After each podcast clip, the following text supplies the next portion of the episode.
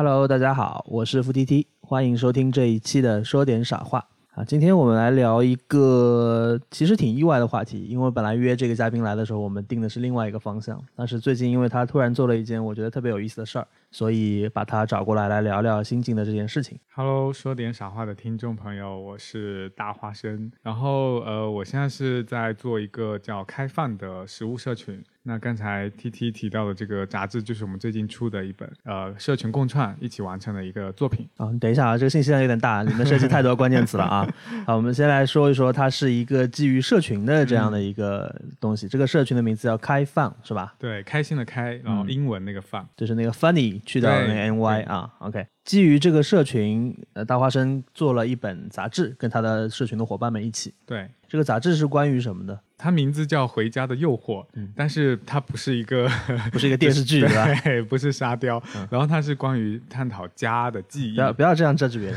啊，这样不好。对，我们是希望说，因为我们是一个食物社群嘛，所以我们做杂志肯定也是要从食物的角度去切入。但是我们其实因为立项的时候是在春节期间，所以我们当时想要记录家乡的菜。或者家里的爸妈做的这些就是家庭料理，所以这本杂志就是去探讨我们眼中的家和家的感觉。我这本杂志那个从大花生这里买好了之后，我就很认真的看了。其实它的那个内容你还要买，我应该送的。不不不不不，你们你们目前为止是全球限量两百本嘛，对对对，那也一定要支持的。显得我很抠门儿，让听众觉得不是不是不是不是不是。我说那个这本杂志我看了，其实它内容的体量，我觉得相对来说是不是很大的，嗯、因为它肯定是一个共创的这样的一个项目嘛，而且其实涉及到的面向还是比较集中的，其中有一些美食故事，对吧？然后有一些菜谱，有一些可能一些各个领域嗯颇有建树的 K O L 来回答一些相关的问题。先提一提我感兴趣的点吧。我当时看到你在朋友圈发这个事情的时候，我点开来看，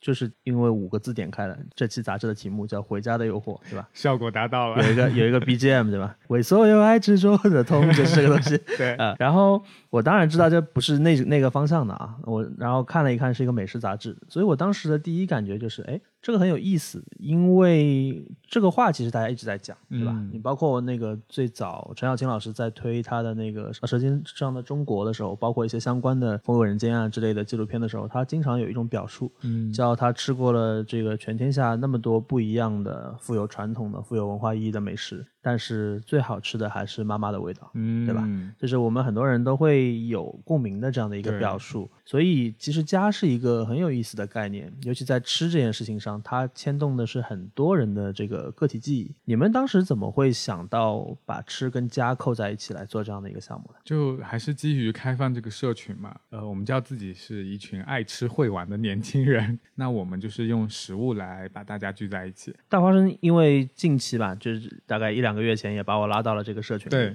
然后我也每天都默默的潜水关注这个社群的动态。我们是有门槛的哟，不是随便都可以进的哟。对对对，是因为我跟大花生聊天的时候说到，说我平时爱吃，然后最近在做一个很私人的事情，就是探上海的各种各样苍蝇馆子。对对对，啊，大花生说好，你说到这个了，我要把你拉进群里了。对，因为我们很看重的就是共同的那个特质，就是一定是爱吃和爱生活的。对，如果没有这个东西的话，其实呃，把把这样的一些人拉进来，反而会破坏我们氛围。嗯, 嗯，所以我们只要保证说大家有共同的这个爱吃会玩的这个基础，那在这个基础上我们用社群去做一些活动也好，或者做一些像杂志这样的内容也好，就能保证那个味儿是对的。嗯，因为这个社群我潜水了之后，我发现确实还是挺有意思的，这个基调就像刚才刚才大花生说的，但是其中的内容还是会比较多样，比如说有一些探店自己吃东西的一些饭馆的分享，也有一些很会做的朋友，他们会把自己做的一些早餐啊晚餐啊就比较好看的照片和一些相关的这个烹饪经验分享给大家。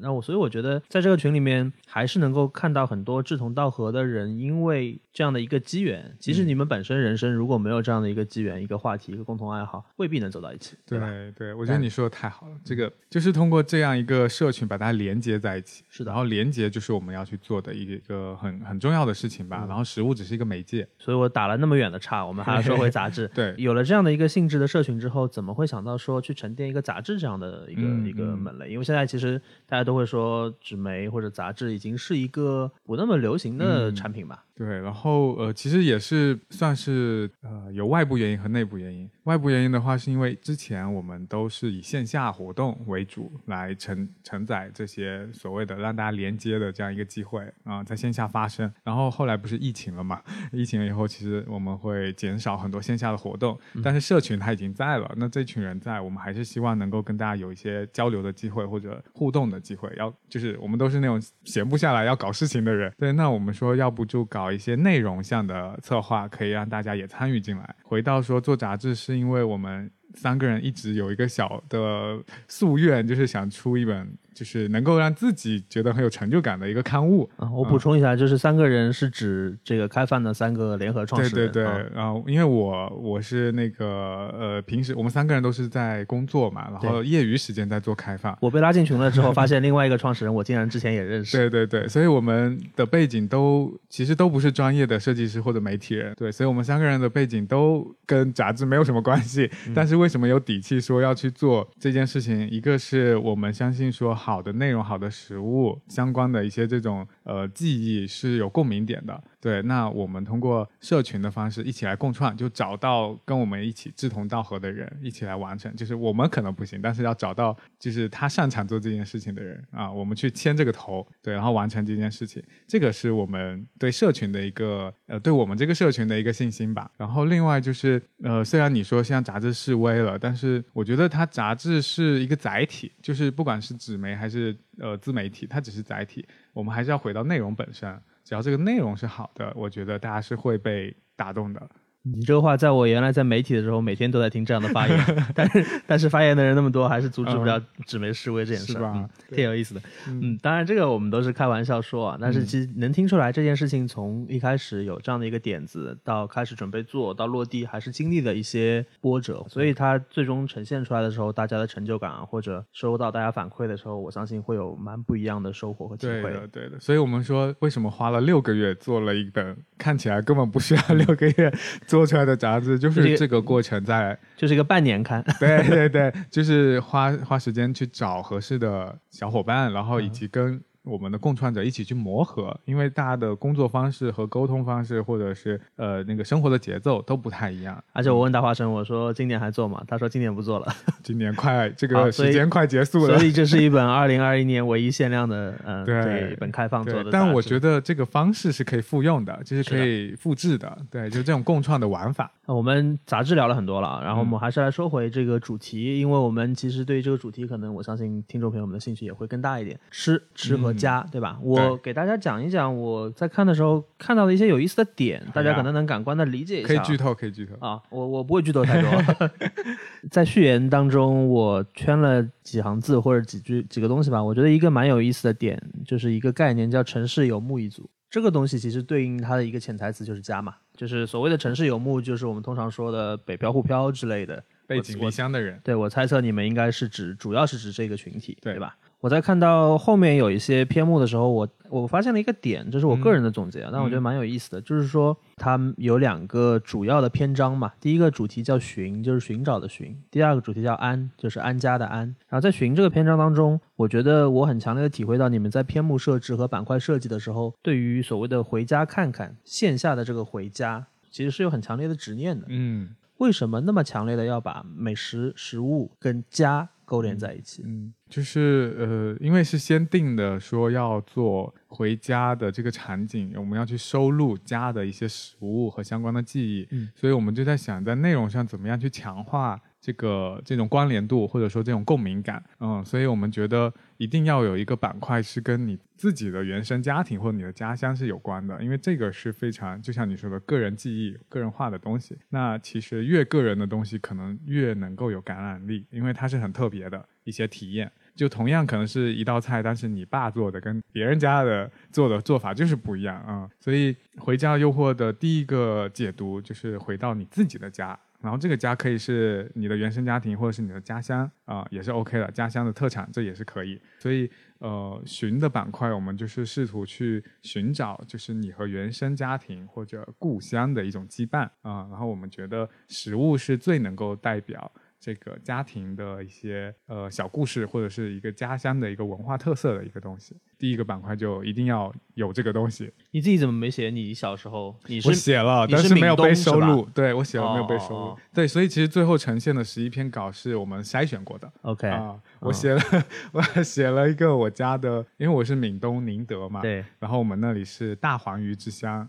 嗯啊、呃，特产就是怎么做呢？其实我们那儿就是就福建菜都不是一个非常重调味的做法，我们都是尽量呈现那个食材本身的 原, 原味，所以我们那儿的大黄鱼就是呃一般就清蒸，然后或者就是酒席里面它会炸一下，然后再做成一些调味的红烧啊，或者是酸辣的之类的。对，但我家就是基本就清蒸或者是煮汤。嗯，对，然后大黄鱼对食材要求比较高的做法，对，因为是真的是新鲜的啊、嗯嗯。然后大黄鱼在我家，除了就是是因为我们宁德的特产，还有一些特殊的记忆，就是因为呃，我爸曾经养过大黄鱼，搞过这个养殖，嗯、对，所以他其实呃很长一段时间是不在家的，搞过养殖啊，对，就是养大黄鱼啊、嗯，因为是我们、那个、家里有鱼塘了，呃，那个时候有、嗯，因为那个是我们的当地的特产嘛，所以是一个支柱性的这种经济的一个产业，所以那个时候有一阵子就是还蛮赚钱的，还蛮就是销路蛮好的，所以我们当地有很多人在搞这个大黄鱼养殖，有一段时间我爸都不在家，就是在呃海边，在海上的渔场里，所以就是对他那段记忆就是觉得是跟我父亲的一种疏远的陌生的感觉，就是大黄鱼对我来说就是呃虽然是我们餐桌上很容易吃到的，但是其实每次看到的时候会觉得哎，会想到我爸那段经历，这也是你家你自己家庭关系的一个意象嘛？对，对会觉得那段时间的父亲的不在家的这段记、嗯、记忆，对，然后以及说后来亏本了，嗯、对，养的养的没有很好，亏本了。其实这些都是会给家庭带来很多一些状况的一些故事，然后我就会觉得对这个食物是有又爱又恨的感觉，对，啊、所以我写了，我当时写了大黄鱼的这个故事。那为啥不收呢？我觉得挺好的，没有收，讲得挺有意思的、呃。就可能就是从这个整体的那个风格上，大家还是希望稍微快乐一点的故事，哦、所以就没有收这个稍微有点不太开心的故事。OK， 嗯。呃，我当时看这个，因为你们请了一些 K O L 来做那个关于家的问答嘛，嗯，这个当中有些人我认识，那肯定，所以啊、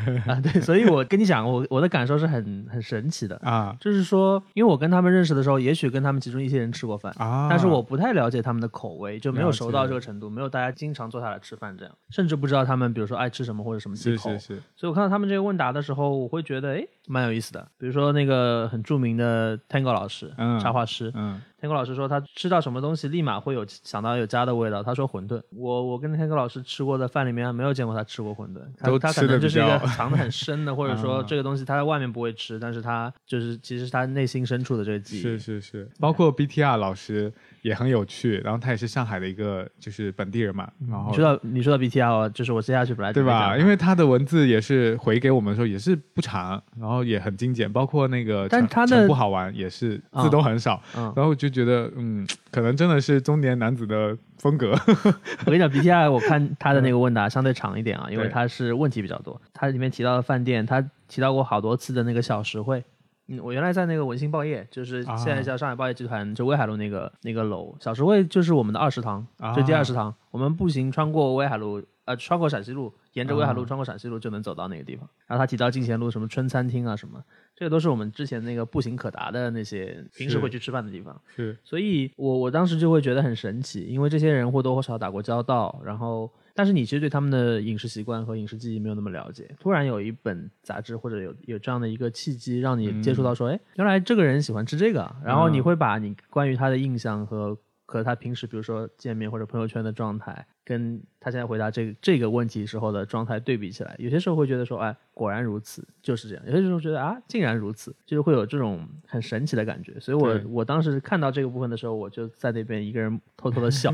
我就会觉得说哎，还蛮有意思，有发给他们吗说哎、哦，没有没有没有没有没有。但是我比如说我如果之后有机会遇到他们，我想到这个点的时候我一定会跟他们讲，是是，比如说我看到这篇我有点想，如果我之后约 B T R 老师吃饭的话，我们可以在小时会约一个，对对，反正店还开着，重温那个感觉，对，虽然我之前从来没有跟他一起去吃过这一家店，但是我跟别人在一起吃过，我对这家店也有自己的想法嘛，也有自己的印象，所以这还是一个蛮有意思的事情，就是嗯，吃好像是我们日常生生活当中每天都会做的事儿，你必须要做，但是呢当它成为一个趣味，成为一个记忆之后，你会发现你跟这个人因为吃而结缘，它会产生的故事就跟日常生活当中你自己去吃一顿饭为了饱腹就是其实是不一样。嗯，就是以食会友嘛，用食物来认识一个朋友。是的，嗯，挺好的。所以为什么我们觉得食物可以用来做连接的媒介，去发生一个一些故事。对，也是确实生活经验是这样，就告诉我们说食物确实可以把大家聚在一起，或者是一群人其实在吃饭的时候自然就会打开话匣子、嗯、然后其实很多时候认识朋友也是在一个饭局上，或者加深跟朋友的感情也是通过一顿一顿饭吃出来的。所以我觉得可以好好的去跟食物做一些互动，然后重新认识食物的价值，我觉得这个也是我们很想要去传递的。然后除了我们刚刚说的这些 K O L 的问答之外，其实这这本杂志当中还涉及到一些餐厅的相关的人的故事吧、嗯、你可以挑一些小店老板小店老板然后你可以挑一两个在你们采访过程当中你觉得比较有意思的跟我们分享一下。好呀，那就说回我前面提到那个云南小事，因为我刚来上海的时候一六年来的嘛，第一批认识的第一批朋友里面就有这个云南小事的老板，然后他其实因为那时候他也刚回国不久，然后我后我是后来才知道他开这个餐厅。一开始认识的时候他在做一个自己的那个算艺术品牌吧，我就会觉得诶，当我发现他在开餐厅的时候就会对这个人的认识丰富了一个维度，就是因为他是昆明人，然后他在上海读大学，后来出国留学又回来，然后跟朋友开了一个叫云南小事的餐厅、呃、主要就是想要在上海能够推广，或者能够让他自己和朋友方便吃到有家乡味道的小吃啊或者食物。当时采访的时候就说为什么要开这个餐餐厅，他说因为那个时候上海没有特别有街头感的街头风味的云南的食物，嗯，然后所以他说那我就自己搞一个吧。然后同时他说其实对他来说这个餐厅就像一个在上海的小客厅，可以招待他的朋友，不管是外地来的还是家乡来的朋友，说哎，我们就约在云南小事吃东西吧。那其实对他来说是他在跟这个城市建立一种互动的关系，或者是有一种在上海找到了归属感的感觉，他只是用一个餐厅来完成这件事情，构建他自己在上海的一种让他有家的感觉的一个空间。所以我觉得嗯，就很感动，就是觉得哎，我们虽然在外面漂泊，但是食物能够抚慰所谓城市游牧的这种人的一些内心的感觉。听完他的故事我就想我要不要开一个福建菜嗯，我觉得借这个机会跟你聊一聊啊、嗯、就是因为我自己不是城市游牧、嗯、我是城市土著、嗯、然后城市游牧的时候比如尤其在大城市、嗯、你可以接触到各种各样的地域文化一些特色的食材啊或者一些相关的东西的时候，乡愁究竟是一个什么样的东西啊、嗯、对你来说吧。好问题对我，我实在是没有办法体验乡愁，我离开上海最长的时间可能也就是一个月。我觉得呃，我们有时候像我们这种就很早，比如说十八岁上大学开始就是出来飘，然后就每年可能就回一两次家的这种人，我们用城市游牧来形容他们，是因为他很像在迁徙啊、嗯，然后可能每年有固定的时间回到你的那个老巢，他从从这个动作上是很像一个游牧族，然后内心上我觉得我们这样子离离开家乡的人，他其实很渴望一种融入感啊、嗯，因为人总是希望找到自己的圈子，被认可或者说被接纳的感觉，这是我们每个人都很渴望得到的一种情感。对，那离开原来熟悉的环境到了一个新的地方，你肯定要去建立新的朋友，建立新的这种社交圈，或者找到属于你的这种舒服舒服的生活的这样一个方式。所以我们会去更积极的去了解这个你所在的这个城市，或者你生活的这个街区，我们会各种方式融入，比如说去参加活动啊，或者是周末出来探店或者压马路，交一些就是真的志同道合的朋友，这是我们希望能够在这个城市里找到的一些确定的感觉。所以餐厅或者当地的食物也是我们去跟这个地方就是找到确认的那种归属啊，或者是我喜欢的东西啊，也是也是一个方式。你们现在年轻人当中还会有同乡会这样的组织形态吗？呃、我知道这个东西哈，但是我我知道身边有一些朋友在混这种圈子，比如说校友会啊、同乡会，啊啊、但是我觉得现在更多大家不太会以 不, 不是以这种组织形式，对，不太会以就是家乡这个这种维度去建立圈子，而是兴趣的维度去建立圈子。所以我们为什么要做社群？就是我觉得社群可能是现在的类似同乡会的这种存在吧。嗯啊、嗯嗯，就因为以前是大家只能通过血缘啊，或者是家乡这种这种维度去连接。那我们现在有各种连接的方式，食物也是一种，然后其他的兴趣爱好，比如说你喜欢跑步啊，你喜欢买买买啊等等啊，可能它这个维度很多，甚至可能你就喜欢打游戏。我也可以就是跟他们在线上成为一个呃圈子，不一定要在线下。所以我觉得兴趣就是兴趣这个维度，就是真的可以更紧密和更活跃的连接方式。是的，是的。我们刚刚聊到了食物作为一种应对或者说嗯解决乡愁的方式吧。那我们先退回来一点点，就是嗯由食物引发的，或者说食物能够解决的个体的乡愁，对你来说可能是什么样的？嗯、或者说你会在有一些时刻特别想家吗？嗯，我觉得就是这里面有两个问题，一个是你刚才说那个我个人是怎怎么解决就是我想家的时候，然后还有一个就是食物对于个人来说怎么去拉近你和家乡的这个关系啊、呃。我自己其实我不是一个很恋家的人啊、呃，然后我最想家的时候可能就是在长途旅行之后，就那个时候你其实就是特别想回家，对，然后那个时候我觉得回到家，如果我能够吃到一碗家乡的那个，比如说是什么鱼丸啊，或者是扁肉啊这种特别小的一个小吃，嗯、小对我就会觉得哇，就是活过来了，因为旅途是很劳顿的嘛，是很奔波的，嗯、然后那个时候其实你是一个呃完全充满好奇去去了解另外一个地方的风土人情。对，但是当你吸收差不多的时候，你总觉得旅途是有一个节点，你是要回去的，回去的时候总觉得需要有一个东西被接住的感觉，所以可能食物那一碗馄饨，或者我们叫扁肉，我们那的扁肉就很小、嗯、就很小很小的嘛，扁扁的，然后肉就一小块，然后我就觉得如果有这个东西能够承接住我，我会觉得有种踏实的感觉，我落地了那种感觉。所以家的味道会比其他好吃的东西更特别一点，我觉得就是一种熟悉的感觉吧，好像不是我要吃什么山珍海味，就是要找到熟悉的感觉，让你会踏实。就家的味道就是熟悉的味道，嗯、安全感嘛。对，安全感。对、嗯，我会提这个问题，就显得我特别不近人情了。嗯嗯但是，但是我会提这个问题是真的很好奇，因为我其实挺爱吃的，而且我没有任何忌口的东西啊啊、呃，除了狗肉，因为我自从养了狗之后，我小时候很小的时候吃过，然后养了狗之后我再也不碰狗肉了。嗯，就是正常我们日常能在嗯、呃、旅行的过程当中，在城市生活的过程当中吃到的东西，我是没有任何忌口的。嗯，而且我也没有太强烈的偏好，譬如说我就只爱吃川菜湘菜，或者我只爱吃粤菜。嗯都都没有，我是各个都会尝试，都都会去尝试他们最特别的东西。所以我在想，对我来说，如果有人问我说家的味道是什么，我可能只能爆出，比如说我我家是我爸做菜嘛，然后我只能爆出说一两个我爸做的菜。但是你说上海有什么小吃是能够一让我想起就觉得很温暖的，我自己感觉到好像不是那么容易马上就能答上来、嗯、那个答案并不是马上就会浮现的。所以我很好奇，我看到很多人的描述，包括一些很著名的作家在写美食的时候那种描述乡土的时候，儿时的时候那种美食的时候那种很深厚的感情、嗯、我好像一直没有很强烈的体会到。所以我在看你们写城市游牧啊，写家的味道的时候，有些时候我挺感动的，但是那个感动背后的机理好像摸得不是很清楚、嗯、就一直很好奇。就是你的感动是跟你个人体验不太相关。我感动的是你们很真诚的把这个东西记录下来、啊、而不是说哎，我在这个过程当中想到了我自己的某个记忆或者某个食物。但是你刚才说其实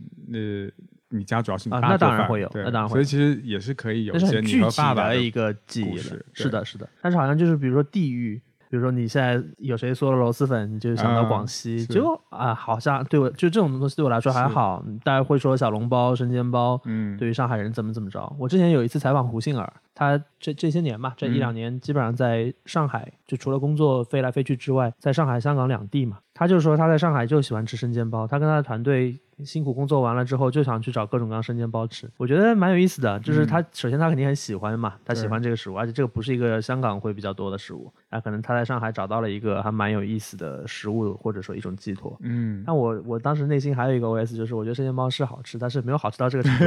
度你吃点别的不好吗？本地人有点看不上是吧？对，就是有一种就就不至于为了生煎包到处去找啊。但是这个故事就是证明说每个人对食物是有不同的感情，或者说呃，就萝卜青菜各有所爱嘛。是的，是的。所以一旦他在这个城市里找到他喜欢的东西，他跟这个城市的感情或者那个连接感就是会很深。啊、呃，你可能因为一个小店啊、呃，然后会对这个城市有羁绊啊、呃，也可能是因为一个人他给你做了一个什么东西啊、呃，就会有特殊的记忆，有那种特殊的情谊在。所以我觉得食物就是是一个承载。我觉得这是你你今天聊天的一个不变的宗旨、嗯，所有的东西最后都会回到这个点上。但我觉得这个点确实是成立，我非常非常认同的。嗯。我我看这份杂志的时候，还有一个文章挺打动我的，我就翻到了，就是大包小包这一篇。嗯、然后在网红菜场乌中市集，对对对，就在就在 Prada 的那个乌中市集。对对，其实我之前知道这家店，我也吃过他们家的包子、啊哦、但是我不知道那么多背后的故事。嗯，我当时觉得挺特别的，但是这个当中具体讲到特别的点，比如说他们这个店主叫华燕嘛，然后他说他在嗯扬州附近的一个小镇上出生的，所以他们那边当地的传统是在那个发面的时候要从发酵米酒开始。看到这个的时候，我有一点点感动，是为什么？我最近正好读一个小说，其实是我就是想看很久，最近终于补上的，叫《夜晚的潜水艇》，有一个去年挺红的作家叫陈春成，他其中有福建人是吧？对我记得你看你对乡土还是很看重的吧往自己脸上贴金没有没有没有，他写的 我, 我挺喜欢他写的了。然后他其中有一篇、呃、是讲酿酒的、啊、它里面有一个类似的表述吧，原话我不太记得了，类似表述就是说他好像说是酒是米酿的诗，就是好浪漫哦。对，就是酒是米酿的诗是什么意思呢？就是他肯定不是在讲酿酒的原理和原材料嘛，他、嗯、其实讲的就是说食物是由时间构成的。所以我当我看到说嗯、在扬州的这样的小地方，华燕 所, 所在的那个地方，他们是用发酵米酒开始遵循这个严格的发面的工艺的时候，我其实觉得挺感动的、嗯、我还在上面做了笔记，就是我觉得它其实强调了时间在食物当中的作用。对，它不仅仅是说我在一个历史的环境当中，我在一个很长时间的线条上，这个地方的美食形成了怎么样的传统，对吧？南方人吃米，北方人吃面，它不仅仅是这种东西，对，它更多的是说我只是在做这一个食物的过程当中，我是怎么去、呃、让时间的变化在它身上发生作用的、嗯、我们是怎么去遵守这种时间的变化所带来的美食的传统的。嗯嗯，我确实觉得在这篇文章当中，我甚至看到了一点点，比如说陈小青老师他们拍纪录片的时候去强化的那些东西。嗯，然后这是所谓的匠心吧？对，嗯、呃，我觉得是匠心的一种一种维度。对对，然后他下面还提到一句话，我也挺感动的，就是他说有的时候他们发面的时候啊，就是需要全家上阵啊，你发酵，我和面，他调馅，这来做包子。然后我又想到了一点，就是其实他这个东西跟人际也有关系。嗯，他们在做一个食物的时候，他其实是有一些人共同完成的。对，然后这些人有你自己自己的亲缘关系或者非亲缘，但是你们在一起做一件比较沉得下来的事情时候，你们所形成的那种默契也好、嗯、或者那种情感连接也好。所以我在想，其实美食我们前面讨论了那么多，我们反复去强调那个主旨，说美食跟情感跟记忆跟很多东西有关。我在这篇文章当中很强烈的看到了美食跟时间的关系、嗯、美食跟人际的关系。嗯，然后我还在后面一篇文章当中看到了美食跟空间的关系。嗯，我我找找啊，我猜一下是不是顺德的那一篇啊？不是、哦、是那个奶奶的菜饭、啊、也是上海的一个朋友，他他应该我我没有详写，但我猜他应该是在上海郊区吧，因为他是用那个灶头，他是南汇的啊。嗯，它是用灶头做的菜饭。对，灶头做饭当然很香很香，这我们都能理解但是我们居住在市区的话确实没有这个条件、嗯、对。然后呢我我为什么会有这样的空间空间的感受呢？就是灶头这个东西给我的冲击就很强烈、啊、嗯，我小时候去外地旅游的时候吃过灶头做的做的饭，还不是菜饭，就是普通的米饭、嗯、对、嗯、是，就是我能够感受到他描述的那种状态跟那个具体的空间、嗯、在今天这个空间其实是受限的，或者说是有一定程度迁移的，对吧？就比如说我说我住在市区，我可能就吃不到这样的饭，我可能专门去找农家乐或者专门去找这样的地方。嗯，嗯，而且对于这个作者来说，他不仅仅是一个普通的灶头的菜，他是奶奶做的，奶奶的，而且他是奶奶的奶奶传下来的方法，上了一下有一百年了啊，对啊，就是还是蛮有意思的。然后我就在想，其实你们在收集或者在在去做这些文章的采访的时候，并没有设那么多的限制，说这篇文章我就要求时间的东西，对对，这篇文章我就要去限制一个空间的场景。是的，但是我在看的时候，我作为一个读者，我就会有很强烈的这种感受。是，其实你刚才说到这一篇是空间的维度，我也是很惊喜，因为我们真的没有这样去想。对，然后我们其实就是分了浔和安两大块，在地域上考虑到有要有南北东西南北的这样一些分布、嗯、对，以及我们如果类型很像，比如说可能就是都是说奶奶的，有两篇，其实是是是，然后其实有两篇，但是这两篇的角度是不一样的，所以也是都收录了，因为确实写的挺好的，所以我们会从收回来的那个地域上，还有菜的那个种类上，还有那个传递的那种故事的角度和感情，呃，考虑一下，尽量是不一样的。然后其实其他就没有特别的要求，所以可能呃收回来有时候是真的是超出我们的预期。我我觉得我刚刚说的那些，其实其实也只是我个人的理解嘛。嗯、换句话说，我相信另外一个人来看这些文章的时候，他可能能看出另外的跟他相关的维度。对对对。所以这个真的是一个蛮有意思的事情。是的。我之前还只要有共鸣，我们都很开心。对，我之前还听了一个。呃，就是我我有两个好朋友，他们做了一个酒类的播客叫杯弓蛇影、啊、他们有一期、啊、其实他们也是从他们的用户那里征集一些当地美食和相关的自己相关的美食记忆的、嗯、而且他们把那些文字给念出来了 啊, 啊。我当时觉得就是念肯定不是一个最好的去沉浸到这个这种类型文字当中的方式嘛，因为你有你自己的语音语调，可能跟那个作者想要传递的感情或者状态会有点出入的、嗯、但是我仍然会在一些细节当中体会到那种感动。我觉得就像你讲的，当你要求大家去写一个美食以及由美食生发的情感和记忆的时候，大家是动情的，嗯，然后真的东西就比较容易动人。对的，而且我们其实让他们去写的时候，会先说你想采访谁，你想记录哪个故事，所以还是回到这个创作者或者说记录者本身，他想要表达一个什么东西。只要在我们的这个家和家的一些所谓我们探讨归属感这个事情，只要在这个大的范围内，那就 OK。 所以其实收回来以后，真的我觉得情绪的那个饱满度是很高的。就你们一开始有做一些基本判断，说你们猜测大概会收到什么样的稿子吗？好像没有诶，就是先把这六个人拉拉齐以后，我们就说我们现在要推荐、嗯、我们会列我们列一个表格，在线的表、嗯、然后让大家推荐你想要采访的人，以及说大概会写一下推荐理由，就是你肯定是对他有一些了解嘛。那有的人说我想要采访我的呃那个奶奶，记录她的采访，因为是她的理由很简单，就是因为她是南汇郊区的，要拆迁了。哦，要拆迁了，要拆迁，所以看那么仔细。对，所以那个他最后一段有写，就是说那个拆迁以后，这个灶头就没有了，以后就是他们要住楼房了，就不会再再也不会吃到用灶火烧出来的菜饭了。所以他觉得这个是一个很好的记录，来记录他们的这种家庭的故事啊、嗯。他们终将变成我们。对，所以就是从他来说，他根本没有考虑那么多啊、嗯嗯，他就是纯粹为了给爷爷奶奶做一个小记录这样子。但我觉得这个东西会有一个回流，或者说回流可能有点就是站在自己的角度了，就是说、嗯、你知道最近这些年尤其是这种大城市的居民还挺喜欢挺喜欢专程去吃一个好吃的农家乐的、哦、就是因为那些食材你在至少你要做一桌很新鲜的食材，你在一个市区的环境去收集不那么容易、嗯嗯、然后现在比如说现在是吃蟹的季节了嘛，对，然后上海有很多人每一年都会到阳澄湖或者类似于周边的地方产蟹的地方去吃蟹。除了吃蟹之外，其实我们还是期待吃到一些新鲜的河鲜啊、嗯、之类的，或者一些散养鸡啊走地鸡啊之类的，就这些东西其实本身它是一个蛮常见的食材，嗯，但是因为那样的场景那样的养殖环境不一样了、嗯、那个食材你在城市当中就比较难。现在物流已经好很多，所以解决了很多问题、嗯、你像如果没有那么发达的物流的话，其实很多东西更难吃到，所以我们其实会有一点反过去很怀念想要吃奶奶返璞归真。对啊，灶头饭你想想都会觉得很香很好吃。对，然后你刚才说这个农家乐的时候，我脑子里在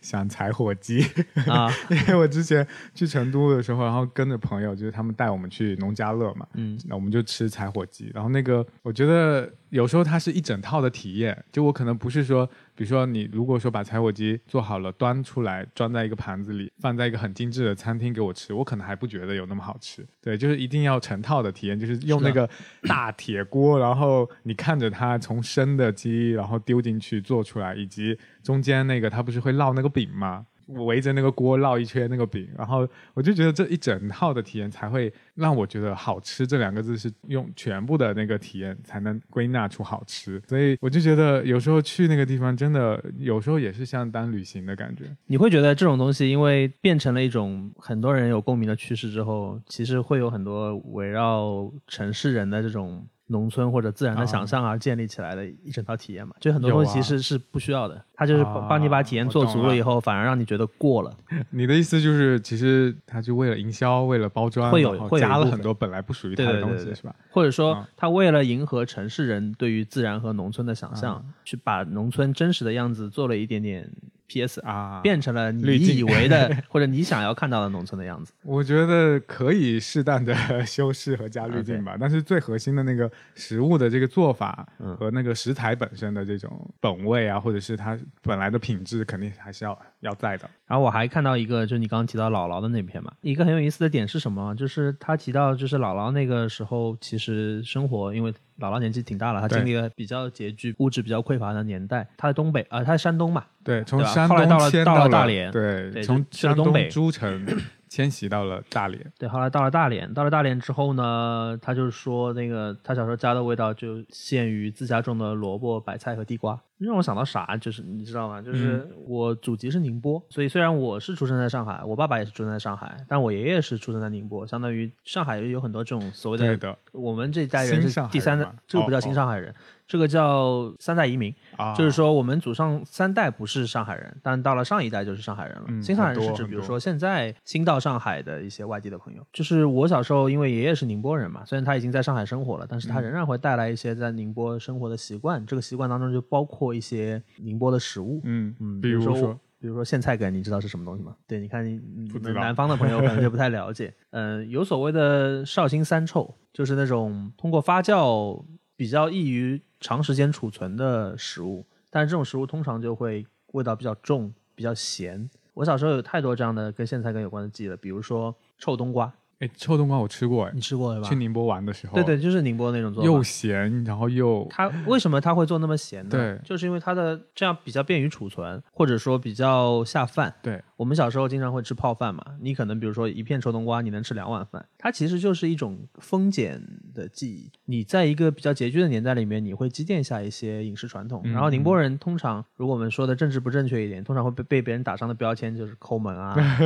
算, 算得比较精啊之类的。嗯，宁波商人嘛，对对对，他会有这种偏见嘛，或者有这种标签吧。然后我觉得这种印象在一些食物的做法和原理当中是体现得出来的、嗯、啊，就挺有意思的。我就想到这个，我看到他说他的姥姥那个时候做萝卜、白菜、地瓜还是自家种的时候，就我就在想我我小时候吃的东西，嗯，嗯所以就虽然其实不同的地理、不同的这个年代，它的那个食物吃的不一样，但是背后的逻辑其实很多时候也是相似的。这是我看这个杂志后想到另外的一个点、嗯。我在上海挺喜欢去吃一家宁波菜，也是现在也是一个米其林餐厅，叫永府。哦、然后 对, 对，然后我如果我跟我同去的朋友他们能够接受的话，我会点一个苋菜给他们尝一尝。但是这个苋菜梗已经跟我小时候吃的改良过了。改良过了它还是更适应大多数人的口，相对来说啊，但是仍然会有一些人露出那种皱着眉头的表情，说这什么东西，拿下去，拿下去。这是因为他们不太适应，但是我觉得这蛮有意思。然后那个《舌尖》里面也拍过苋菜梗，拍过他的做法、啊。我觉得那个应该就是我看他那个《舌尖》里面拍到的，好像是一个老奶奶专门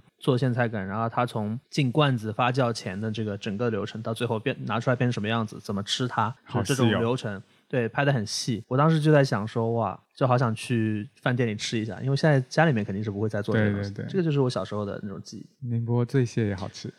对，蟹肯定就是相对来说比较比较好的东西了。嗯、就我我之前去吃永福的时候，还会跟朋友说，我说，比如说蟹糊，你说醉蟹已经是更高级的了，哎、就是更高级的蟹糊是什么呢？嗯、就是要不然就是比较小的蟹打碎，哦、要不然就是蟹也还可以，但是它为了储藏储藏更长时间，它打碎了腌制了之后保质期更久，它就不是个。像, 像酱一样的那种感觉，对，有点像那种酱，就是蟹肉、蟹黄、蟹壳、蟹壳都在一起了、哦。就像我们小时候，你吃过黄泥螺吗？醉的黄泥螺没有哎，啊、嗯，就是它是一种小小型的海产，就是它可能大小有大有小嘛。小一点可能就跟小指甲盖差不多，大一点可能就跟食指或者大拇指的指甲盖差不多，就是这样的一种螺，它可以新鲜做，但是这是我们知道，我我知道很很晚近才知道的。我小时候吃到全是那种放在那种超市的冷柜里面放好的那种。哦、我想想，我吃过这个。对，就你刚你刚用那个普通话说的时候，我就想不到，我们都是方言来、哦、来。方言怎么说？叫木螺。哦，木螺就是、是, 是应该是一种东西。对，就是有有一个很黑黑的那个。对对对 对, 对, 对，是的。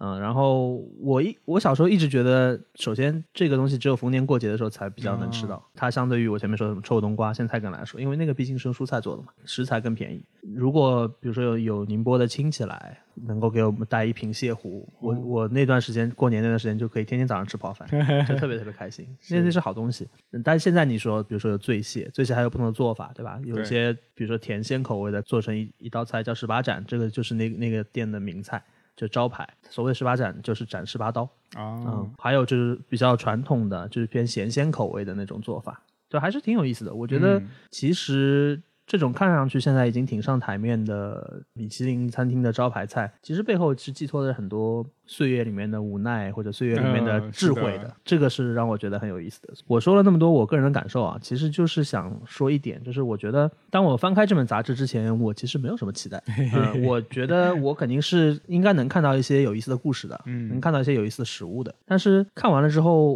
我有点意外收获，因为我觉得这些可能首先也不是什么成名的大家的知名的作品，其次就是它也没有太多那种非常详实的、嗯、影像的记录，但是这些跟我一样的普通人的美食记忆当中，哪怕看到的是我可能没有吃过或者不是很感兴趣的食物，我都会想到很多跟自己有关的东西。嗯，嗯，你们当时收完这个稿子做这本杂志要成刊的时候应该有跟我类似的体验吧？是的，就我们自己比喻说它很像是一个石头丢出去然后会激荡一些涟漪回来嘛、嗯、所以你刚刚的这些分享就是那个涟漪。我我也觉得阅读啊或者说是我们看很多什么电影啊，它虽然是有一些可能它在创作的时候有一些普世的那种方法可以知道怎么激发你的共鸣，但真的最后的你那个那个感受肯定都是跟个人记忆和生命体验很相关的。你上次之前上另外一个播客、嗯、就你那期给我分享的那期播客的时候，你们聊到那个狼熊，就是李安的那个饮食男女，嗯嗯，他一开始那个大段的那个做菜的做菜的那个片段、啊、我跟你分享一个材料吧，啊，他其实那段不是一遍过的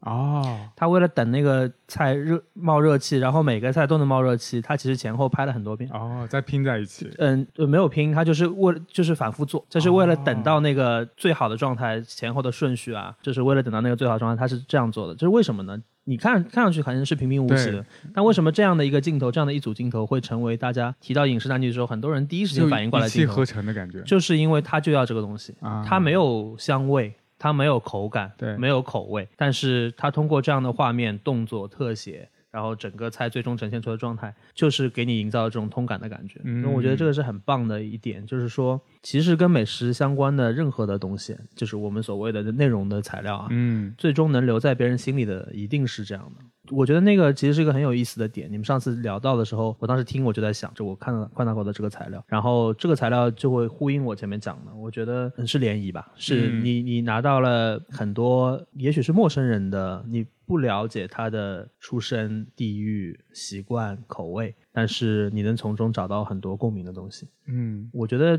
像像这样的能带给人这样共鸣的东西其实不多的，食物可能是其中一个。对，然后其实共鸣的话，呃，你刚才说到不一定是食物嘛，然后我们其实也有收到一个朋友的反馈，他说他看完这个杂志以后，他会想到他家里的，比如说呃黑板黑板墙，就黑板上贴了很多那个拍立得，因为他有个习惯，就是每次跟一些朋友聚会的时候会拍照、嗯、然后他就会贴在那个地方，会想到他床头的那个精油，就因为那都熟悉的味道，就是他睡前一定都会闻到的一些东西，他就会想到他家这些熟悉的给他带来安全感和舒适感的这些小物件，不只是食物可以给你这种家的感觉，所以回家的诱惑不止可以是吃的，还有很多触感嘛。你知道现在有很多人就是可能已经成年了，但是他们出行出差啊旅行啊会带一个小娃娃出去，对，那就是他从小抱大的娃娃。是的，你可能觉得哎呀这娃娃那么老已经破破烂烂了，但这个对他来说就是比任何的安眠药都好用的，所以可能那个小熊对他来说就是回家的诱惑，那个小熊在哪里家就在哪里。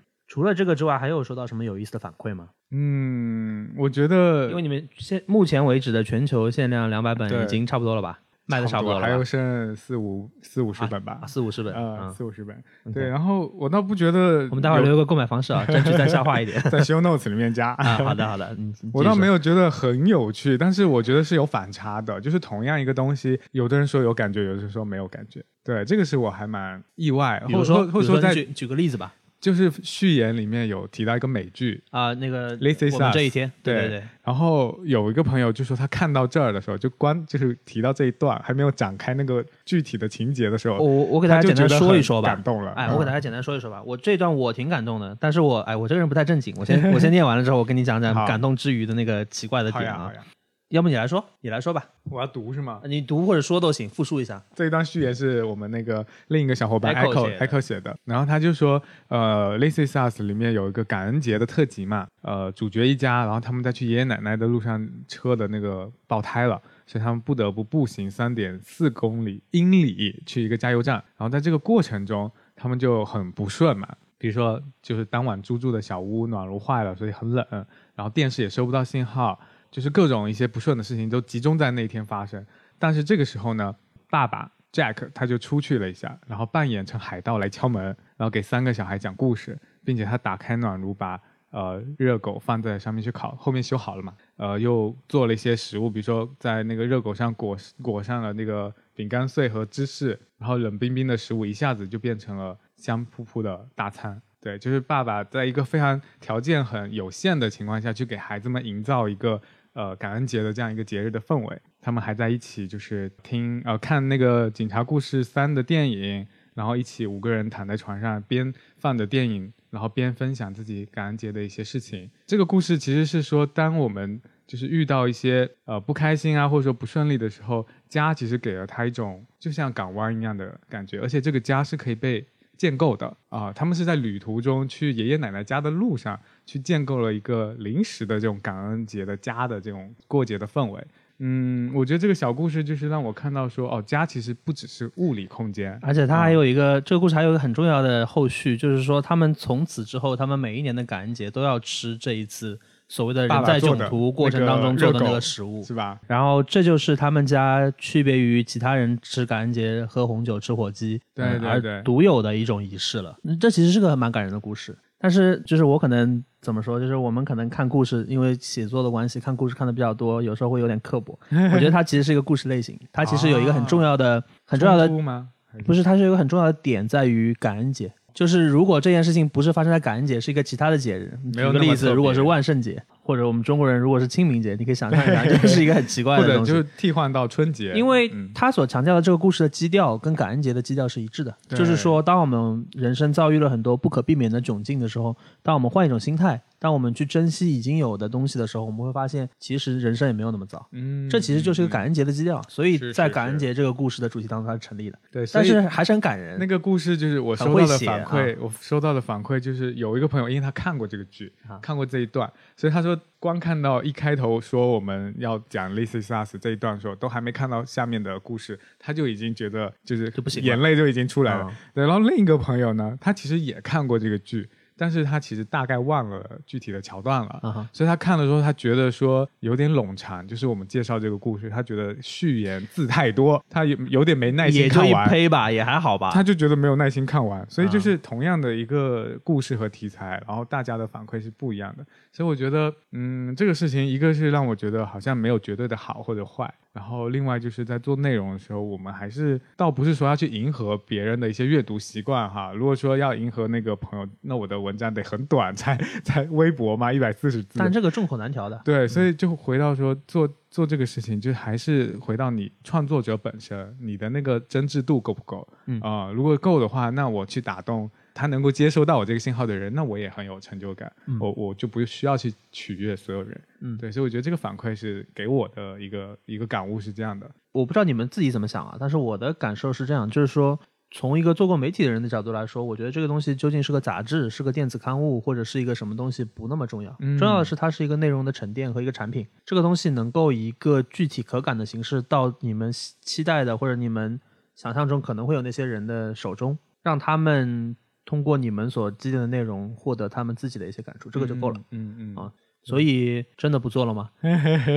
这个东西嘛，共创嘛，又不是我说了算的，嗯、所以还是看那个机缘吧。因为我觉得流程熟了之后啊，之后应该不用半年了，下次肯定会更好，对对，会更快吧，至少。对对 对, 对, 对、嗯。然后、嗯、我相信，就是其实以目前的这个呈现的这个内容来说，我其实觉得应该在体量上再丰富一下、啊、而不是说在质量上要去提高，再厚一点是吧？对对对，内容再多一点然后不要做那么多的取舍，没事的，人生就是喜怒哀乐的，你那个故事多好啊，黄鱼的故事对啊，应该不要起不要起收入。然后我们节目有一个惯例嘛，就是请当期嘉宾来围绕那一期的话题给我们分享一些他自己喜欢的文艺作品，那今天我们可能涉及到的是家或者美食，我们请大花生来给我们推荐一下他喜欢的相关作品、嗯就电影电影的话你刚才提到了饮食男女，那我再推荐一本书，就是《花椒与鱼翅》。鱼翅与花椒，然后、哦哎、我老老是记反嗯嗯，福霞对福霞、嗯、那本书，因为他很特别，就是他是一个留学生，英英国人嘛，对，然后因为他也是在川大